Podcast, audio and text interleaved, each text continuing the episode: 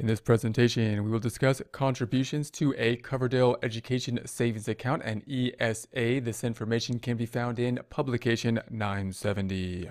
Contributions. Any individual, including designated beneficiary, can contribute to a Coverdell ESA if the individual's MAGI, modified adjusted gross income, defined early, earlier under contribution limits, for the year is less than 110,000. For individuals filing joint return, that amount is 210. So in essence, the, there's an income limitation for the person that is contributing to the Coverdell ESA 110 if we're not married, typically single head of household, 210,000 if married.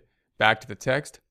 Uh, organizations such as corporations and trusts can also contribute to Coverdell ESA. There's no requirement that an organization's income be, be below a certain level. So if we had a court, it is possible then for a corporation or a trust to contribute into the Coverdell ESA and those income levels do not apply in that case. Back to the text. Contributions must meet all of the following requirements. One, they must be in cash. Two, they can't be made after the beneficiary reaches age 18 unless the beneficiary is a special needs beneficiary. And three, they must be made by the due date of the contribu- contributor's tax return, not including extensions. So let's go through those again. It has to be cash. They can't be made after the beneficiary reaches age 18. So that's one of the general requirements. The beneficiary, the one that's going to be using the funds, typically the one that's going to be possibly going to school education, can't be 18 at the time of the contribution.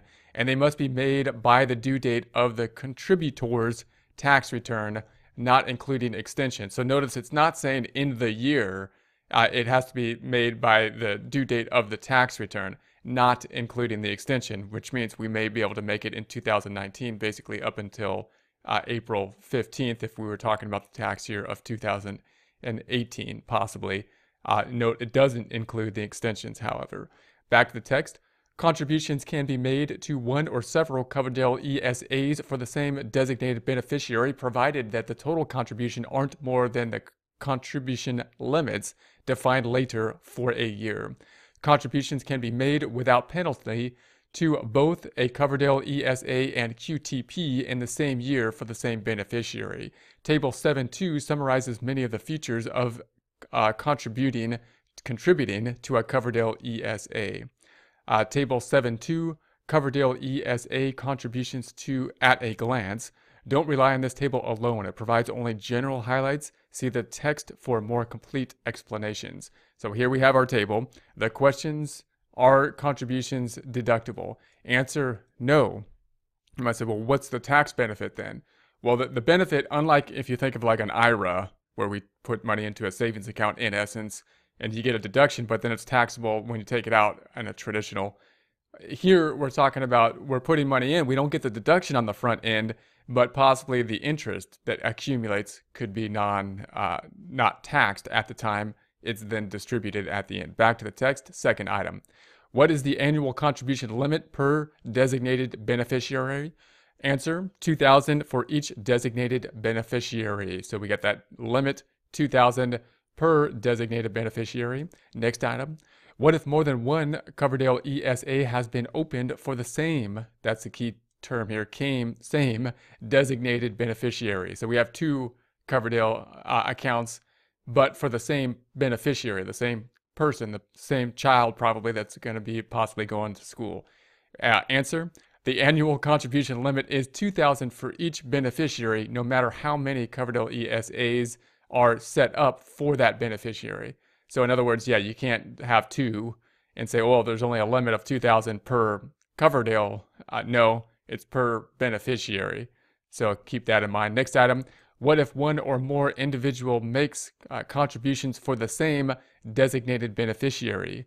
Answer, the 2000 contribution limit is 2000 per beneficiary no matter how many individuals contribute contribute. So you can see how this, you know, this line of questioning might happen. Well, it's 2000. Well, what if we have two Coverdell accounts? Well, no, it's still 2000 per beneficiary. Okay, well, what if we had two different people set up two separate Coverdell accounts for the same student, could we go over 2000 then? Well, no, it's for 2000 per beneficiary. So next item, can contributions other than cash be made to a Coverdell ESA? Generally, no. It says no. so it's got to be a cash contribution. Next item, when must contributions stop? No contributions can be made to a beneficiary's Coverdell ESA after he or she reaches age 18 unless the beneficiary is a special needs beneficiary. So, in essence, can't really contribute uh, past that point, past the age of 18. Uh, more, no more money can go in unless there's some kind of special needs uh, beneficiary. Next item, back to the text. When contributions are considered made, Contributions made to a Coverdell ESA for the preceding year are considered to have been made on the last day of the preceding year. They must be made by the due date, not including extensions for filing your return for the preceding year. So so in other words, we could think about the end of the tax year and we're trying to think about if we want to contribute, we could contribute money in up until the due date of the turn of the return, not including extensions, which is nice because we have a little bit of planning time that we might be able to do at that point. If we make the contribution sometime uh, in the year after, or therefore the contribution was made for the prior year and was made before the tax return was filed, but in the year after, then the contribution would be considered to have been made on the last day of the preceding year. Back to the text. For example, if you make a contribution to a Coverdell ESA in February 2019 and you designate it as a contribution for 2018, you are considered to have made that contribution on December 31st, 2018.